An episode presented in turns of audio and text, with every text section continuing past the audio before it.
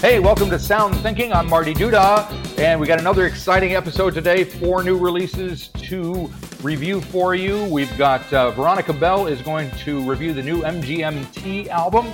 Chris Warne is here with Bird Machines EP. I'm going to talk about the new Greg Johnson album, but we're going to start things off with Jeff Neems and a new record from, I think it's their second record, from uh, Auckland's favorite hip hop duo, Church and AP. Hit it, Jeff. Yeah, th- thanks, Marty, and kia ora, team. Good to be back on the podcast again. Uh, Church and AP, actually quite a new name to me, although um, evidently they've been plugging away recording um, hip hop music since uh, about 2018. Uh, very much in the same sort of style as Melodownz, uh, Homebrew, a lot of the sort of West Auckland uh, hip hop sound. Uh, must be honest and say I hoped for a lot here and didn't quite get what I expected. Um, the musically, the production is really good. Like the beats and the rhythms are really nice. They're very diverse. These guys do a little bit of a sort of a, a boom bap style on the track Dreams, which I think Marty's going to play a bit of shortly, which is probably the, the best track on the album. Uh, and and that's got sort of almost a little country lick going on there to punctuate the groove. There's some some of your more contemporary uh, uh, drill and grime sounds. Uh, and you know, as beat makers, they're doing a really nice job. Uh, but unfortunately, what lets this down is uh, the lyrical content. They've tried really hard to sort of be um, philosophical and and and perhaps a little bit sociological, but it ends up just coming across a bit crass in mm. places. Um, I've been uh, listening to rap music for uh, 35 years, um, and what I have learned in, in, over those three and a bit decades is that you don't have to swear constantly to make your point. And and unfortunately for for Church and AP, when it gets to a point where they're dropping C bombs mm. through their songs, I'm kind of switching off really. Um, bearing in mind that I remember NWA coming out with Straight Outta Compton, which was absolutely littered with foul language, um, but at least the was in the right places, whereas here with Church and AP, it feels like it's just um, trying uh, a little bit too hard. Uh, but maybe, uh, mate, you want to hit us with a little bit of Dreams, which is uh, the best song on the record, but sadly only 90 seconds long. All right, here it comes. Aim high, swing low, go the safe route. Told me keep your head down, I'm too busy spaced out. Focus on the detail, keep it on the D low. Hold my chin high, we don't hear, no see, no watch them. We know, unapologetic with the content. Reload, trying to do it better. Run a different race, send a different letter. Really set the pace for the game, new meta, that's us. Well, I've been dreaming for a night or two.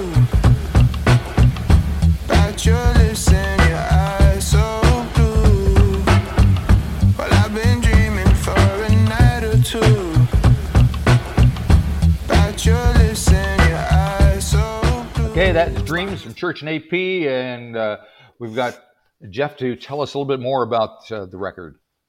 Yeah, so the, there's a quite a lengthy and quite gushy media release came with this, Marty, and it talked a lot about these guys being New Zealand's uh, favourite hip hop duo and Auckland's favourite hip hop duo, which kind of took me by surprise because, to be honest, I'd never heard of them. I didn't know we had um, a favorite hip hop duo, so I didn't know that was even the thing well, yeah, I mean, I, I think I, I, guess it depends on um, you know where you go to consume your New Zealand uh, hip hop music. I, I personally don't listen to Flava FM or, or Mai FM, although I do readily acknowledge that they have uh, massive audiences among the communities that this um, music certainly appeals to.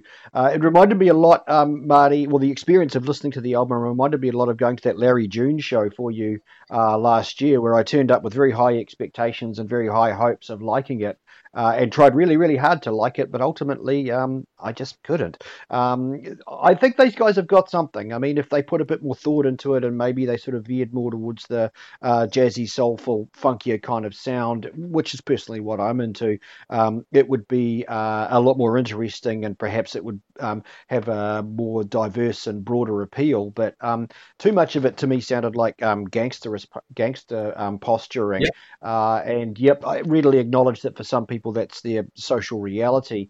Um, but rap has been there and done that for 25 or 30 years. And I mean, I think if you're going to if you're going to work in a genre like rap and hip hop, you've really got to try a bit harder to come up with something a bit different and something I think that speaks to more people uh, than just the demographic that you represent. So, um, yeah, really wanted to like it, Marty, and I can see that there would be an audience for yeah. this.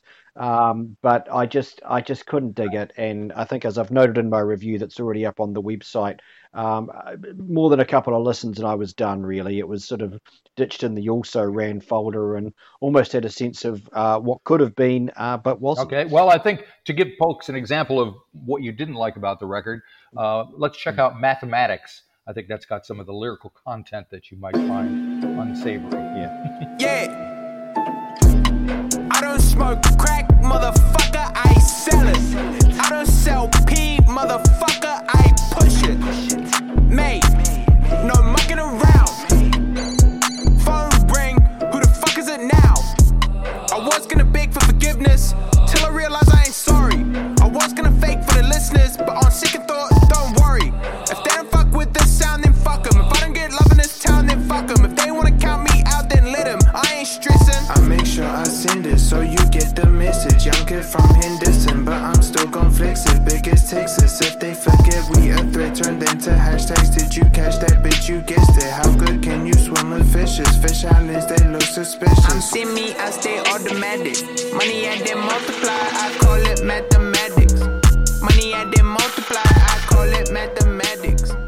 that's Mathematics. I think that was a single from from the Church and AP record. Is is that true, Jeff?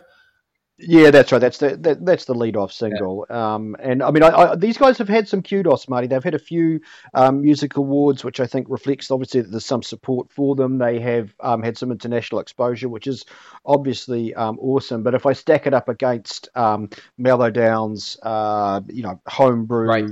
Lady Six, it just doesn't quite meet the standard that I'm after, and and so ultimately a little All disappointed. right, uh, Veronika or Chris, do you have anything to add to any of that? Yeah, so, so something that I guess I've learned, like I'm, I'm all for the me- like uh, just to sort of touch on what Jeff said about, um, you know, metaphor versus, um, uh, what's the word? Metaphor versus like exact language and exact what exactly what you're trying to say. I think that there's a very fine line between wanting to sound, um, and I'm, I'm not saying that these young men are not intelligent. Quite the contrary. I think they're, they're very, very bright. But I think that there becomes a point where you use so so many metaphors that you don't really understand what the song is about. Um, and you know, I I, I think that. Yeah, I would argue that Homebrew is probably one of New Zealand's favorite hip hop um, groups, and Tom Scott is an absolute legend. Personally, that's that's my own personal opinion. But I mean, um, yeah, I, I listen. This is coming from a lady who was incredibly foul mouthed. Um, I wasn't ex- very. Um, I I crikey. was not. Expe- I've never heard a C-bomb in a in a in a song, uh, yeah, and I've listened to a lot of music. Um, I mean, there's like see you next Tuesday, right? That, that that's okay. That's that's funny. That's like that's like tongue in cheek. Right, But um, right. it was that was a surprise. But I mean, I neither hated it nor it was okay. It was all right. It's not Tom Scott though. Yeah, I, I liked the general sound of this record. It was more mellow than I was expecting. So I'd seen them live, and it's a very energetic and exciting kind of show. Um, so I liked um, Dreams. I thought that was a great track. Uh, had a really smooth, clean, jazzy guitar. Um, and I could decipher some of the lyrics and the metaphors in there. Um, there's a little bit of cultural tension and ideas of success from you know earlier generations versus today. I thought that was cool, but I did get a bit hung up on um, things that uh, Veronika and Jeff have named too. There's I couldn't tell if they were kind of being subversive and playing with stereotypes or whether they brought into those stereotypes. Um, so, you know, a song like Mm. Fly on the Wall, um, it's got some really kind of wholesome ideas of, you know, being patient with a partner and sharing a world together, but it also describes how good at sex he is and how much he, excuse me, needs that pussy. Like it's, it's kind of like just, it, it- yeah, I, I, I wasn't sure what to make of that. I, I I left a bit confused of what my take was, of what their It take seems is. like it's, used- But- it's being used for shock value. I got the feeling from it. It's just like, oh, look, look what we said. Oh no, you know. Whereas you, Jeff, you used a word that I I, I, I prefer, funky, which uh, I will. I think there was one track that had some funk going on it, and that made me happy. That was uh, a song called "Throne Signs." So maybe we'll listen to a little bit of that, and then we'll we'll wrap things up with uh, Church and AP. Throwing signs up. Beef, throwing signs up. North, throwing signs up. East, throwing signs up. West, throwing signs up. South, throwing signs up. Throwing signs up. You hear the sounds up. You hear the sounds up. You hear the sounds up. You hear the sounds up. That's what the sound was. I get around, cause, in and out, cause, you know the outcome. It be a wild one. I've been a wild one since I've been around, son. These rappers, my nicks, can't. Okay, that's Throne Signs, Church and AP. Uh, I think a, a, a thumbs not down but not up review on that one. Maybe they need to work on their lyrical content a little bit more and get a little bit funkier. All right, uh, well, let's move on. Veronika, you have a new album by MGMT, uh, and you were looking forward to it. How does it uh, sh- shape up? I mean, look, it was certainly not. It, it wasn't bad. Okay, well, was, I, I'll, pre- preface it by that. Okay, it was it was alright. I just, I guess, because I'm so used to MG, eh, what am I saying? MGMT being like that sort of nostalgic, psychedelic, kind of like synthy pop, almost indie rock pop synthy psychedelic sort of stuff. That's sort of what i was like expecting. Um um like walking on a dream that's sort of i guess one of it is one of the most popular songs for a reason but it is also one of my favorite because it sort of encompasses all of those genres into one. Um and you know i guess i wasn't sure whether mgmt was trying to like desperately clutch at you know this whole Y2K um, revival that is happening at the moment. Um, I mean, I think that their music is relatively timeless. I think it's one of those things that will always sort of come in and out of fashion. Um, but when I've heard the opening track, "The Loss of Life" Part Two, which we should listen to to start with immediately. Taliesin, I sing perfect meter, which will last to the end.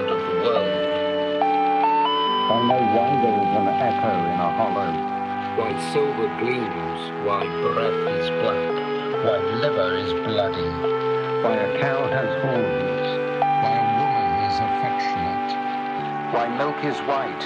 why holly is green, why a kid is bearded, Why the cow parsnip is hollow. Why brine is salt. why ale is bitter, why the linnet is green and berries red, why a complains, why sings. Okay, so that was Loss of Life Part Two. I was really excited. I thought, oh, this is going to be really cool. It's going to be real.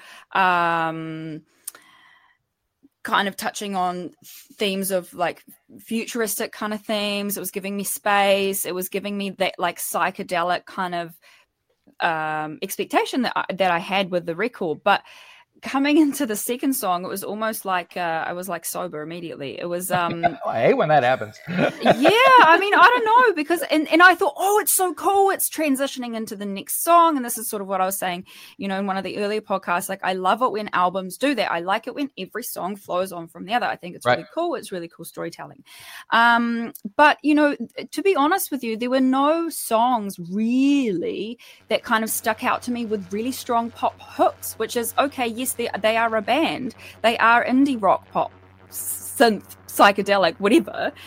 But there was no pop hooks. Like walking on a dream it's such a hook. Yep, yep. no yep. hooks. Um but what i will say is you know i feel like in songs like dancing in babylon it was like kind of like building towards this climax that never really kind of came. And um and sort of went straight into um you know i don't know it just kind of ended do you know what i mean so And they got Christine and the Queens on that one with them, right? yeah yes they do they do Out on the street, the real heads trying to keep it low. Saw you move to the beat and I was blown away. It's all you need to know. Maybe I mistook pure distraction for a flash of love. I wanna clear the air by Monday if all the tanks are gone. And when it sails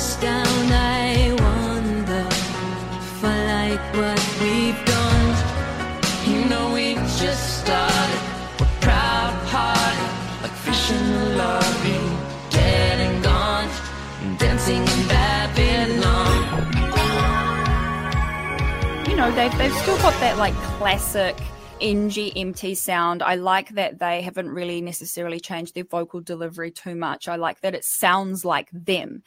It just unfortunately, in comparison to their early works, and and call me out if I'm being wrong. I feel like they kind of became not irrelevant, but they sort of lost their relevancy and their hype over the last like 10, 15 years. Um, and because of TikTok, you know, making those earlier songs go viral, um, I, I'm wondering like, did they decide, or oh, we're just going to like slap together a record to, to, to clutch at these, you know, relevancy straws? I don't know. Right. Um, but, you know, what I found particularly uh, interesting was that you've got loss of life part two which opens the album and then you've got loss of life the the just the normal one i guess that finishes the album. So i listened to the album from 1 till 10 um, so loss of life mother nature that way. Yep. And then i listened to it backwards. So i listened to loss of life i wish i was joking Freddie's song. And i was thinking maybe there are actually two sides of the story. Um, you know, but again, what is the story? What is the story? again, I was I was thinking space, aliens. I was getting real excited. Tinfoil hat, come on, you know. But no, I don't know. Um, there. Um, what was else? What else did I have to say? Okay, maybe, so maybe that, we should uh, uh, highlight one more song. But... I would say my favorite song is actually "Dancing in Babylon," but I mean, I think Christine sounds fabulous. So right. okay. that was my pick too. "Dancing in Babylon." It reminded me Mm. almost in the vocal melodies, a bit like the River era Bruce Springsteen. Uh, it felt really, really warm, and then it sort of Oh, trips out into okay. uh, a synthy, weird instru- like uh, instrumentation. Um, but I had a Hmm. strong Springsteen vibe. Oh, okay. Interesting. Okay. Okay. Yeah, I can hear that now that you've mentioned it. I mean, it was a great record. I guess I think because they, you know, have come from such a, a, a peak, it was not as great as I was an- anticip- anticipating for it to be, but it's it's certainly, you know, one of the better albums that I've listened to of of late. Um I just was hoping for a little bit more of their nostalgia that sort of that sort of rose them, you know, to fame. But I mean, I guess you know, you do have to evolve as an artist. You do have to change. Um, but I think this it, it was just felt like a bunch of B sides to me, honestly. Sometimes there's just change for change's sake, which doesn't really work all the time. Exactly. Yep, exactly. Did you get a vibe? Uh, my main vibe on this album was what does the band's name mean? Is it an abbreviation for management? And oh my gosh, why am I skipping every song after about 35 seconds? Sorry, Veronika, I just I just couldn't dig it. I Honestly, dig that's I- fair. I- I, understand. I, I I felt like they were deliberately trying to be not pigeonholed into anything. Um, It's actually a good and, and I get that, you know, you Mm. want you, you want to try and carve your own niche and create your own identifiable, Mm. unique sound. Um, but I was listening to it, um, I think it was Thursday night, and um, my wife from the next room yelled out, "What is this?" and and I said, "It's MGMT. I have to review it for Marty." And she said, "It's terrible." And I said, um, "That's harsh but fair." So It um, is- it yeah, is not so on the fair. podcast. It kind of gave me uh, what I will add on to that, Jeff, if, if it's all right, is it kind of one thing that I did write in my notes here was reminds me of one of the bands that was practicing when I was studying music at uni, maybe needs more work on the vocal delivery and the songwriting structure that I did say. So Oh boy. Yeah. Well, one one more song, one song that I thought we should, maybe we can listen to is "Bubblegum Dog," which had a kind of Bowie-esque feel about it. But I also wrote a, a word after it that you used quite a bit in your review, Veronika, which is irrelevant. So, so that's never. Let's give that a spin, and then we'll come back and wrap things up with MGMT.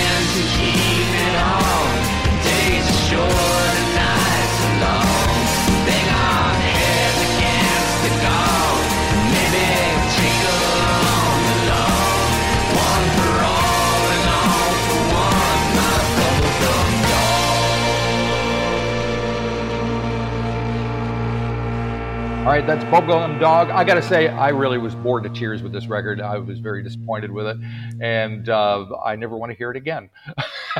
I'm fe- I must be feeling nice today because I love the I- savagery. And I thought I thought I was being harsh, but you just tell us what you really Yeah, think. well, that's what we're here for. no, no, I thought it was pretentious. Like the whole idea of starting the album with "Loss of Life" Part Two as the first track, and then ending it with a song called "Loss for Life," uh, "Loss of Life." I just thought, oh, these guys are just ha- jerking around. You know, I mean, come on, what's the, what's the point? It just it, and they they kind of touch on all these little various uh, genres, but don't really say anything or do anything or make any kind of statement. You're right. There's no hooks anywhere. I don't remember. I did listen to the whole thing, and I don't remember one one song that stayed stuck in my mind. And I remember no, ly- no. Okay, so something that I find like every songwriter needs to have a song on a record that you would go and get those lyrics tattooed on your body. There was nothing. there was nothing life changing for me. Oh, did you cry? Did you cry though, Veronika? Because you've been No. crying. No. Well, then that, Oh, maybe, maybe from disappointment, but not, I thought the whole thing was just a bit wishy-washy, really, wasn't it? I mean, it just doesn't really go anywhere, as Veronika's just kind of touched on. It doesn't say anything.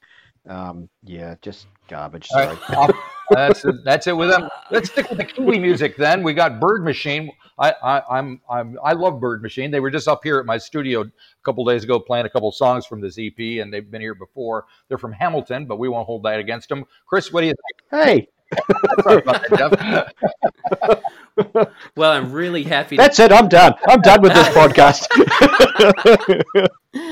Hamilton or not, uh, I'm bringing the positivity for this review uh, because their EP, Hey Human, I absolutely loved it. And I went back to it five or six times over the last week, and it got better with each listen.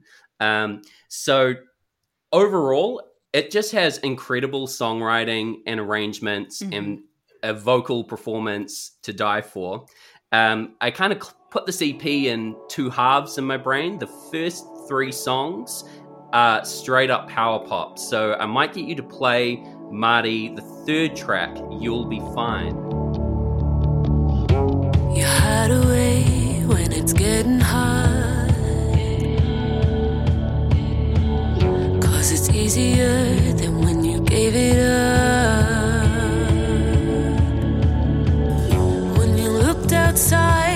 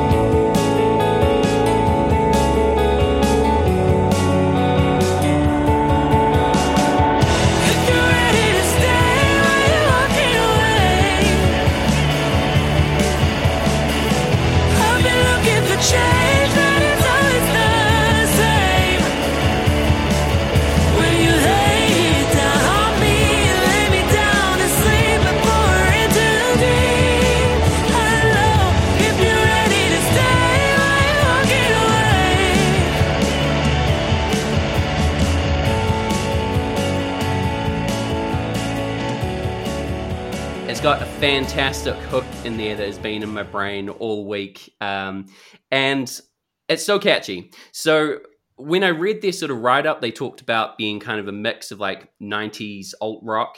Uh, but to me, when I when I listened to this, it sounded straight power pop to me. It reminded me of Taylor Swift, of Paramore, of Brandi Carlile. These really f- like full on vocally trained women who can belt out choruses, shift between different registers without losing power or without losing volume.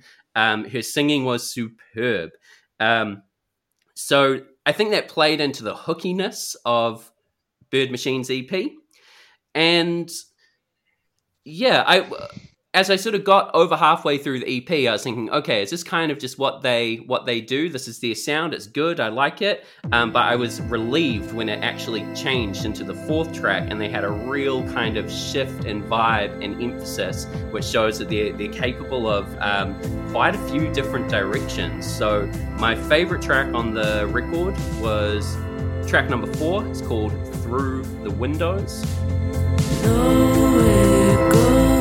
Say what you're thinking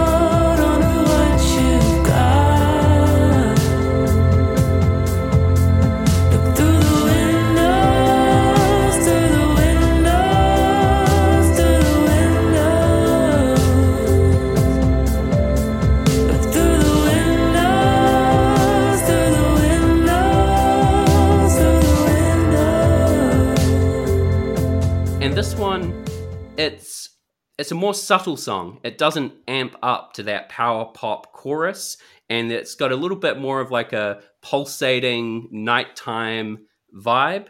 Um, lovely layers of keys and synth. Uh, remind me a little bit of the dream pop of Beach House or the lush layers of of Slowdive. Um, so some of those more alternative influences were a bit more apparent. Um, if I had one criticism, um, it would be that some of the rockier elements of Bird Machine kind of get a bit squished and compressed uh, on this EP. The vocals, and it might just be a, a production choice, but the vocals Right. are 'Cause I know they produce it all themselves at home, so they maybe maybe they need a big studio to get to at some point.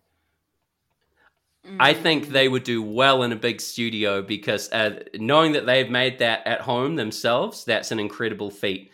Um, but it did Right. sound like the the drums were maybe a bit bit compressed, uh, and I would love to hear it fleshed out as a full band. So they could either lean fully into the alt rock or they could steer it fully towards pop. Right, because I should point out that uh, the the band themselves are actually a couple, Luke and Jenna Gerben, who uh, live in Hamilton. Uh, Luke is originally an Australian, and he loves his shoegaze. He's the guitar player, shoegaze and grunge and all that stuff. And uh, Jenna has got the voice, and uh, yeah, the t- and she does a lot of the production work as well. So. Um, that's who they are. They have a couple of kids. Uh, I think the, the title of the EP, which is called "Hey Human," is what one of the kids says when they're walking around the street and sees somebody else walking towards them. oh, that's cute. that cute? That's Yeah. wholesome, man. I What a love that. power couple And- these two. That's amazing. yes, yes. How, So how do they Veronika- not get sick of each other? That's amazing. um, Well, there's a I- lot of you tension in the lyrics actually around, hey, if you're wanting to stay, why are you walking away? Or kind of these unspoken uh, dynamics, kind of Taylor Swift esque. So maybe we can read into Okay. those. I'll let Mm. Sorry, I cut I you off. you're doing all Veronika. right. That's that's fine. I mean, oh, hooks, hallelujah, ah, hallelujah. You know what? Because I actually listened to this after MGMT, and I thought, oh, It's like a relief. God. um, you- great voice, really cool voice. Um, yeah, I really don't have a lot to say. Hooks.com, loved it, All right. really Uh, liked it. And Jeff, what do you think? Uh, I need to go into bat for Hamilton as a uh, place where great music is produced. I can't argue with you Uh, here, agree, man. I so agree, Jeff. I agree. Yeah, so so I'm just going to rattle off some names of some some Hamilton bands or or performers that have generated some exposure. So we we've had we produced the Datsuns, we've produced Kimbra. I mean, maybe a little bit of overreaching perhaps, but Split Enz were from Te Awamutu, half an hour down the road. From from Hamilton, Four Corners, the, the hip hop act were from Hamilton. So um, I'm not personally familiar with these guys. I just did a Google image search to see if I could recognize them. Uh, and I, I, I, I actually I can recognize, I, I, I, can recognise them. They do um, look familiar. Um, but I think as a, as a, a small city, you know, 150, 160,000 people, I think Hamilton is generally punched above its Right. weight musically. Uh, and, it, you know, the, the frustration for me as a long-time Hamiltonian who's been involved in the music and entertainment community here for a long time is that um, the bar, the mainstream bar industry, where you might hear LAB being played, um, has sort of killed off the live music scene a little bit. Uh, but there are still uh, uh, there's a there's a core of hardcore committed people still doing authentic, original, non-mainstream music here in Hamilton. And as a Hamilton person, I'm actually really proud of that. So Bird Machine, I think, adding to the city's legacy as um, a, a place where um, where good music is produced, and I'm and I'm I'm glad to see they're getting a bit of exposure. So thanks, Chris, for putting your hand up to review some of my hometown's finest. Yay, let's hear it for Bird Machine. Love it, love it, love it. And like I said, there is a uh, uh, a session that just was recorded a couple days ago with the with the duo here at the 13th floor, so you can watch it and listen to that and get a little more insights into their songwriting process. Alrighty, now we move on to another Kiwi, Greg Johnson, but he lives in LA these days, but he's been making music for 30 plus years, I think. And uh, this a new album is called Thunder in Fall, and I think it's uh, what is this? Like it's, it's his 13th solo album, I think. So he, he's cranking them out, and I think it's one of his best ones. To be perfectly honest, uh, you know, the guy's in his mid 50s now, and he seems to be kind of in a groove, more than in a groove. He's kind of stepping out of his groove a little bit with this, which is what you kind of need to do. You need to mix things up. But he's a great songwriter, and um, you know, he, I think he won a Silver Scroll Award a few years back. So, so he has been uh, getting some of his due and his, and his song called "Save Yourself," which probably everybody knows, which Mm. was kind of his breakthrough hit in the Mhm. states, which is why he spent so much time there. But anyway, uh, the new album is called Thunder in Fall, and it kind of has uh, indicates a dark, darker, ominous vibe about it, and there is some of that in the lyrics because he does live in the U.S. and you know what's going on over there, so it's going to rub off uh, on what's what's going on around him. But uh, let's start out with a song. Well, we'll start with the uh, the opening track. It's called "The Next Trip Around the Sun" from Greg Johnson. Don't let the dancing stop. They'll be waiting to close up shop. I say keep it all open.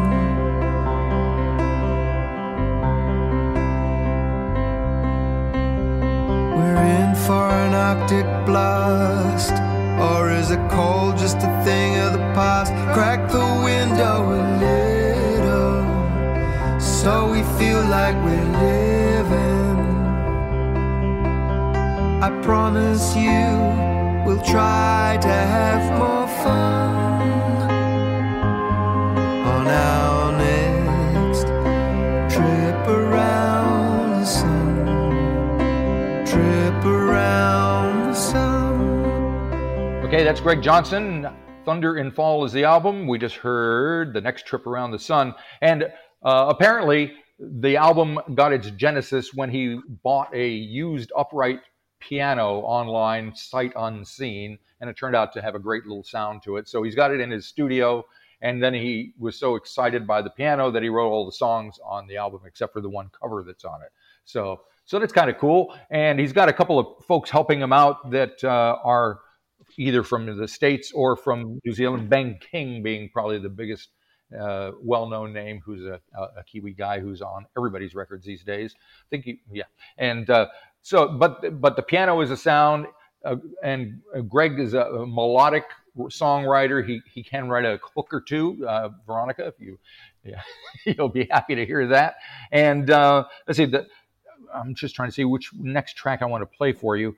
Um, yeah, I wouldn't I wouldn't say he's breaking new ground, but um, what he does, he does very well on this record.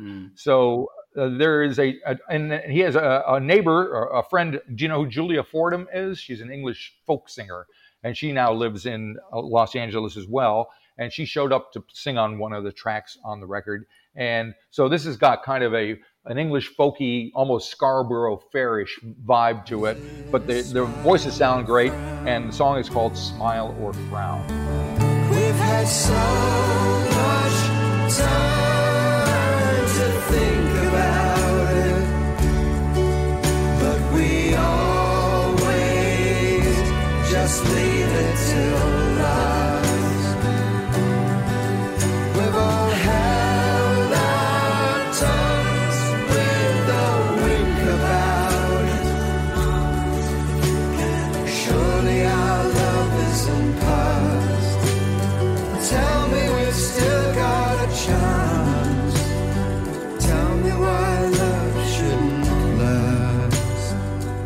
That's Smile or Frown from Greg Johnson from his new album. Uh, Greg and Julia Fordham sounding well. It's pretty cool that, you know, uh, the Kiwi and the Londoner or, or the English folk singer getting together in LA, making music there with all this weird stuff going around in the States. I, I people always ask me, do I want to go back there? I was like, no way, man, no way.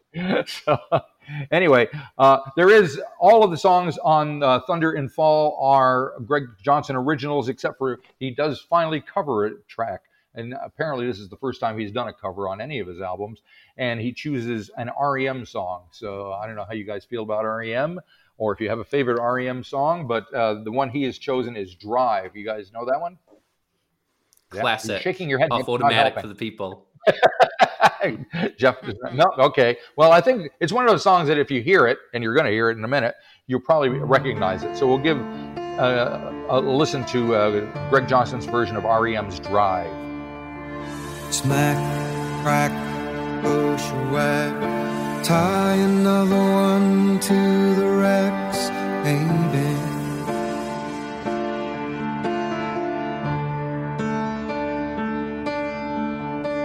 Hey kids, rock and roll. Nobody tells you where to go.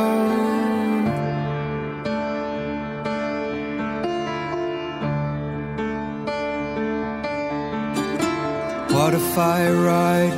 What if you walk? What if you rock around the clock on tick tock, tick tock? What if you did? What if you walked? What if you tried to get on? What's going through your head, Veronika? Okay. I can see what you're doing with your hands in front of your face. I am so ashamed. I feel like I have been living in an alternate timeline because I honestly thought that that song was a Pink Floyd song. Oh, my well, I, whole now I see that makes life. sense. I can, yeah, yeah, Yes, that- connects. I absolutely. I can. I can see how you would think oh that. my goodness, the shame. no, no, no, no. Shame. Okay. But, for, but but forced to choose between REM and Pink Floyd, I'm Pink going with REM every REM god. every no time. way, REM every time. Every oh time. my god, Pink Floyd, one of the most terrible, overrated, boring bands in all of popular music history. All right. And I've got I've got a rare copy of Dark Side of the Moon, and I paid one dollar for it in a charity uh, store. Wow, that's fabulous. You, you just need to have their Thank you. first album, the one with Syd Barrett on it. That's the cool one. Yeah. Well, see, I don't know Clarification more. REM, so I can't I can't comment now because I thought it was Pink Floyd. So maybe I will So- change so- my mind. Yeah, I was. I, I lived briefly in the USA um, in the early mid '90s when they were just huge. You know, Orange Crush and Stand and, and those sort of songs. And I, I I can't say I was ever a big fan, but I could see why a lot of people liked Mm. it. So, Well, they were huge where I, I saw them early on because they just toured incessantly uh, during uh, the first half of the 80s, and they would be playing every other week somewhere near me. So, and they were a great live band. And yeah, Mm. and but anyway, enough about REM. We're talking about Greg Johnson, who covered REM. but that's cool. Nothing- sorry, Greg. divergence. That's cool. Yeah. So I, I think it's a great a great pick for a cover. So it, it generates uh, some thoughts and feelings and all that good stuff. So I, I overall I have a good feeling about this record. And uh, Greg is coming back to New Zealand beginning of May uh, or March rather, and he's gonna he's got like a 15 tour uh, thing set up. So he'll be all over the country, and I recommend that people go see him. So that's that's my take on Greg Johnson. Anybody else want to say something about Greg uh, overall? Uh, Chris, will- Yeah, I, I, I- I'd like to. Oh, I'll, I'll, I'll jump in quickly if You I did, could. Sorry, yes. Chris, didn't mean to cut you off. I, I, admire. And, and Greg is another veteran New Zealand musician whose stickability I really admire. And I mean, there, he, he's one of a number of artists who have plugged away very consistently for a long period of time, making a living out of music. When I think a lot of lesser individuals would have given it away. I think his music has very broad appeal. Uh, a lot of people, a lot of people like Greg because it's easily consumable. He can, you know, his music relates to them, and I'm pleased for his success. I, I didn't actually realize Marty that he was based in Los Angeles now, but it makes sense because he, as you just touched on with your earlier comment, he does seem to crop up in New Zealand every couple of years for a tour. Um, so yeah, all power to the guy. He, he he knows what his groove is. He stays in his lane, and it works for him. And I think that's all righty. Chris? Nice. I thought the record had a nice aesthetic. The all the songs being centered around the piano, but I also felt that th- that kind of let the record down a little bit too. It was just kind of there. It was kind of in the middle of the road, not that offensive, um, and sorry, just middle of the road, um, but not super interesting. Uh, to me, there was some little sort of flourishes that made it sound a bit more diverse. You know, there's a kind of Spanish tinged guitar in uh, Grasslands heard that track too. four. Oh yeah, the guy named vocal Steve melody. Katz plays on that. Yeah, yep, yep. That's nice. Aha, yeah. And it's it's an accomplished little guitar piece, but I also wasn't sure how it added to the greater whole. It was just kind of there for the sake of variation.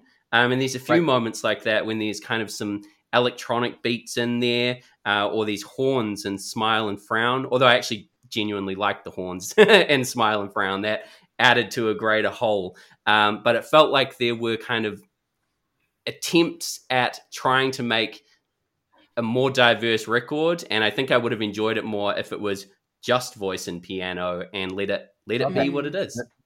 All right. Mhm. Veronika, we'll let you have the last word on this one. I mean, look, he's he's a five-time APRA Scroll finalist for you know for a reason. Um, so yeah, great songwriter. Um, interesting, you said that, uh, Chris, about you know the the piano and the and the vocals kind of make it a little bit more acoustic. I vibe with that sort of stuff. I'm really, I'll, I'll be real. I'm not super familiar with his work, but um, You're too young. as- I, listen, it it was cool. It was all right. You know, um, a lot of interesting metaphors that were obvious uh, in Oh, there, which I which I liked. All right. Um, a, a good balance, I think, between what does this mean and oh, I think it actually means this. Right. Um, but yeah, right. you know, Very I good. think three great albums uh, this week. okay, very good. Now, speaking of great albums, uh, since we've done the four that we're going to talk about, the one that's come out today or this week is the new LAB album, cleverly titled, I think it's four or six, I can't remember. Six, yeah. six, yeah. And then It's the sixth album. That's all I've heard. Now I'm going to just say, uh, and I'm I'm not the biggest fan, but they're huge. So if we were doing this for money, we would probably made this the album that we reviewed first and said great things about it, and everybody would think it would be wonderful. Um, I did listen to the record. It's not bad. It's just it is what it is. You know, they they're pretty good at what they do. It It's just doesn't interest inoffensive me. barbecue reggae, though, to me. Like, No, uh, but the- yes and no, yes and no. I, I listen to it as well. I mean, I, I just a disclaimer: I am a reggae nerd, but I only listen to reggae from Jamaica. I don't listen to reggae from New Zealand. Um, I, I, I had to listen to it. That yeah, thank you, Veronika.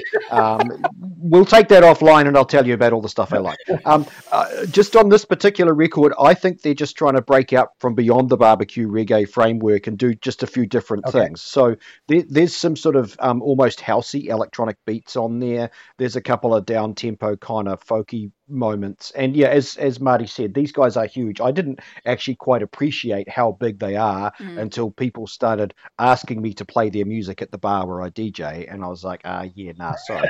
um, but um, a, a reflection of just how big they are, um, uh, and so I'm going to go slightly tangential, but this is important. I watch a lot of cricket, okay, and and and in short form white ball cricket, they play music between the overs in the games, and that's even now seeping through to Test cricket, the long form. Where am I going with this? LAB gets played at the cricket, okay, and if you want an indicator of how popular a band is to mainstream New Zealand music consumers. If you're being played at the cricket between the overs, you are big. And when I listened to this album this morning before coming on the podcast, I realized I had heard three songs Ah, from this go. album at the Ah, cricket. Wow, okay. And and and, and one of those songs really interested me. It's called Casanova, and it, I don't know if it's actually credited on the album there, Marty, but Casanova was a song by the R and B soul pop duo Levert from back in the Oh, I late remember 80s. Them. Yeah, Levert. You remember Yeah, yeah, that? yeah. And so I so I heard Casanova at the cricket last week, and I That's was the only one like, that they didn't that- write. a guy named uh, Reggie Calloway wrote it, so that explains that. Okay. That's right. So so so LAB. I mean, I think they're from Whakatane, and I think it's awesome. They're probably the biggest thing that's ever come out of Whakatane. But um, 1.2 I million get- monthly listeners, it says on on Spotify, Ye- which is crazy Yeah, for a that- band, man. Yeah, and, and I think that's because they are accessible, they are consumable. New Zealanders really relate to a singer who sings in a New Zealand accent True. about things that they are Mm, familiar with. mm. So, um, p- p- personally, not a fan, but uh, LAB to me are this generation's Black Seeds, you Yep. know, or the, the, Yeah, they you're right. and Ver- Veronika Well used that term barbecue reggae, and and that is absolutely what these guys are, and I can see them following the same path that the likes of Six60 charted Yep, in yep. terms of being able to generate some global success, do tours and festivals and stuff Yep. overseas. All all power to the guys, but it's a bit sugary and it's a bit lightweight for me. They're trying some nice dub engineering style things, and I can dig that. Um, but yeah, I w- if I go into a record store, I'm going to walk past the display and go, okay, that's nice. You you you other people buy that because I'm not. I gotta say though, the album art is bloody fabulous. Wicked. I would, I as a as a vinyl collector, I would buy this just because of the cover art. It looks so cool. Okay. You know, music aside, I think I it, they're clearly very artistic people. Oh, So very good. Hmm. good job. now, Chris and I went to a show at the Whammy Bar this past week, and we saw a band from the States called Wednesday, which is not a great name for a band, but and, and I was expecting them to be kind of a noisy, kind of sonic youthy type of, you know, lots of shards of, and there was that, but that there was there seemed to be a lot more to this band. they're from North Carolina, and suddenly they go in the middle of their set, they go, "Oh, we're going to do a country song." I'm like, "Oh no!" But they, they did, and it was great. They And nailed they it. actually had like a pedal steel player there and the whole bit. And I was, I was very impressed with the diversity of that band and how they were able to tie it all together and make it sound like it made sense together. So uh, a thumbs up for Wednesday, the band. Quick, quick, quick, quick comment on Whammy Bar, if I Yes, could, uh, Marty, please. just to come back to um, uh, an album I reviewed a couple of weeks ago. Um, so, I Dinosaur Jr., my favorite rock and roll yeah, band in I- town, next week to perform, and I just spotted on the Whammy Bar um, uh, social media yesterday that Lou Barlow, right. the bassist for uh, Dinosaur Jr., also uh, Sebadoh and, and does his own acoustic stuff, he's doing a show at Whammy Bar next Friday, and I'm kind of gutted because I have to work Oh, on Friday night at and but I'm, I'm going to the Dinosaur Junior show on the Saturday at Auckland Town Hall. But I'm kind of gutted because Lou has um, a great track record of doing these intimate little acoustic shows where he performs his own material. Uh, and I, you know, like everyone, I follow Lou on on social media, and it seems that he is very accessible, and he's also a great conversationalist. Oh, okay. So I'm I'm kind of gutted that I'm not going to get a chance to go and see Lou perform his own music on the Friday and get a record signed. I guess I'll just have to satisfy myself with the main act on the Saturday night. But um, all power to Whammy Bar as well. Um, Whammy Bar doing a lot of different kinds of musical events for a range of different musical communities. Uh, my friend Michael Robbins, Red Robin, put on a sound system event there a couple of weeks ago, reggae dub event. So um, big big ups to Whammy Bar for giving a lot of different musical communities um, a- a, place. And I think the other really person that needs to get kudos is Matthew Crawley. Do you know him? He's Yeah, I do he know. brought yeah, Wednesday in, yeah. and I think he's doing the Lou Barlow as well. And he's Yeah. he used to run, you know, uh, uh, a couple of clubs around, but he's got back into the promotion thing, and uh, he's he's doing gangbusters. Yeah, he's bringing some Yeah. cool shows into town. So we support him highly. Anything else that we need to talk about today? I, I have I have a question for Veronika. Yes. I have a question for Veronika. Um, so obviously, a certain American female singer in her thirties seems to be quite popular. Cu- currently, um, currently touring, um, currently touring uh, Au- Australia. Um, my question for you, Veronika, is how much would you have paid to go and see that particular performer play had money not been an issue? Because I know I'm, I'm reading these stories about plane loads of people going across. I personally know people who have flown to Australia, um, and I have done it myself. I have flown to Australia for a concert, um, but I would I would like to know. Um, what your absolute uh, top dollar was if if money wasn't an object, how much you would have paid to see that performer in Australia?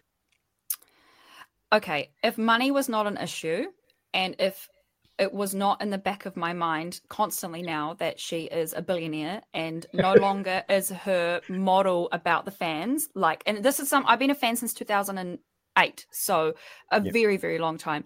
Gone are the days of you know secret sessions and writing cute little anecdotes in your lyrics. Like that's all gone. It's all about the money for me. So if Oh, it- if preach. yeah, so if it was listen, if it was if we were having this conversation five years ago, I, millions. I would I would sell my kidneys. Having this conversation now, I need a ki- I need a kidney. What are you charging? but, but now I just oh okay. Here's some t- oh gosh. Here's some tea. Um, what I'm going to say is, if you are that powerful that you have countries paying you. $27 million for six shows to boost their economy because you're that powerful. Don't tell me you need you do not have the power to uh, release your tickets like normal artists do in tiers so that everybody can have a chance to get a ticket at a regular price. Yeah. Do not tell me for a second okay. this this lady does not know what she's doing. She released all those tickets on purpose. She knew that people were going to be paying $20,000 for a ticket. And uh, and it, it, again that that's the tea on the street that I know from people um, in the industry. I don't work in ticketing so I can say that. But like um as I said, five years ago, I would sell kidneys. Now, I tried to get tickets. That I gave myself a budget of the full round trip, three k. It's impossible. Not with how much money people were charging for hotels and tickets and plane fares. It's just not feasible. Okay. So, so, so for me, for me, with um, with Miss Swift, it's got to the point where it's beyond music now. It's Yeah. just straight up. It's it's it's an industry. Yeah. And I was saying to someone the other day that yes, she probably, um, you know, you made the point there about the economy. That you know where she goes, it, it pumps money into the economy, and she probably employs dozens, hundred, hundreds of people. But at what point uh, is it too much? And and I actually saw a piece on Radio New Zealand a couple of weeks ago, Veronika. I messaged it to you on, Yes. on Facebook. I, I urge you to go and have a look at it. Th- There there was a really good piece on Radio New Zealand, and it actually questioned at what point is an artist's success too much for for the society and too much for that artist. Now, I wasn't alive when when the Beatles were at their peak, and I wasn't alive when when Elvis was at his peak. Um, but in my lifetime, and, I, and I'm pushing 51, I cannot remember an artist who has such a complete grasp over the entire English speaking world. And I think it's getting to the point where it's just saturation and, and ridiculous. Yep. Um, and I, I, I- I have an issue with that because the more bandwidth that the likes of Taylor Swift take up, the less bandwidth there is for other independent musicians doing things that are just a bit more interesting. You got to interesting. give Beatles credit for c- kind of calling it quits in '66 when they did. Absolutely, Marty. Absolutely. Uh, yeah. yeah. Yeah, Chris, I don't you- think- I'll, I'll- I'll let Chris pop in here. I think he's got something to say. Sorry, Chris. No, no. Uh, I was I was appreciating all of those comments because I can relate in my own way, not with Taylor Swift, but I just emptied my savings yesterday to go and catch multiple Aus- New Zealand and Australia Pearl Jam shows. Oh, So there you I've got, go. Like Okay. tickets And to speaking seven of Pearl gigs. Jam, so they're the, they're a band that tried to do something about ticket prices in the '90s when Ticketmaster Mm. was the big deal in the Mm. states, and now of course it's Live Nation or whatever. But it's- so to address that, Veronika, that this is a band that tried to do the right thing by the fans, and they got nailed bad. I mean, they just They got did. ruined. Everybody got on their case, and they they had to throw their hands up and give up. So I, I you know, They tried to tour outside of the Ticketmaster monopoly and they couldn't do it. It was Mm. logistically a nightmare. But I am also kind of disappointed to sort of Jeff's point of like how big something gets is the tickets were like $300 for a Pearl Yeah. Jam ticket. Um, and that's triple the price of what they were just a couple of years back around the Yeah. world too. And, you know, an Yeah. artist has power over yes. The amount that they set their tickets for. They're allowing dynamic Yeah. ticket pricing. The the ticket system, Taylor Swift, I'm sure was similar. It's like it's designed to stress and confuse people. Multiple pre-sale codes you get in a waiting room, but that's before you're actually in the queue. There's tickets available, but it says they're sold out for this moment, so you take an expensive ticket at the back out of fear of missing out. All these mm-hmm, dynamics mm-hmm. are playing into these spectacle wide concerts, and um, it just it just hurts. You know, going to Whammy Bar for fifty dollars to see Wednesday was incredible.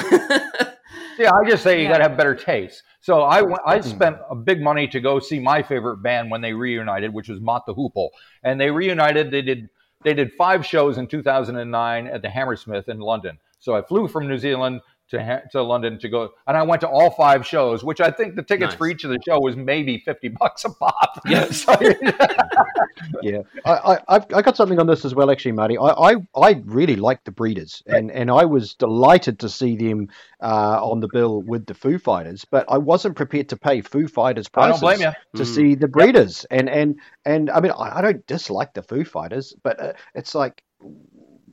Why did I have to pay a minimum of something like three hundred dollars, Okay. as Chris touched on before, to see the support band? It felt like it was unfair on me. Mm. I mean, maybe I'm being a bit precious about my tastes here, but um, I don't know. Pixies it, it, fans was frustrating feel the same with Pearl Jam. Well, I, I, opening for Pearl Jam, right? Yeah. a- a- and I, uh, it's a similar situation, Chris. I, I love the Pixies. I remember those those three great albums coming out in the late '80s, early '90s. But um, it, you know, what's the saying for Pixies purists like myself? No Kim, no deal. Um, and and I, I uh, without I'm without Kim, Kaz. it's not the Pixies. Yeah, fair enough.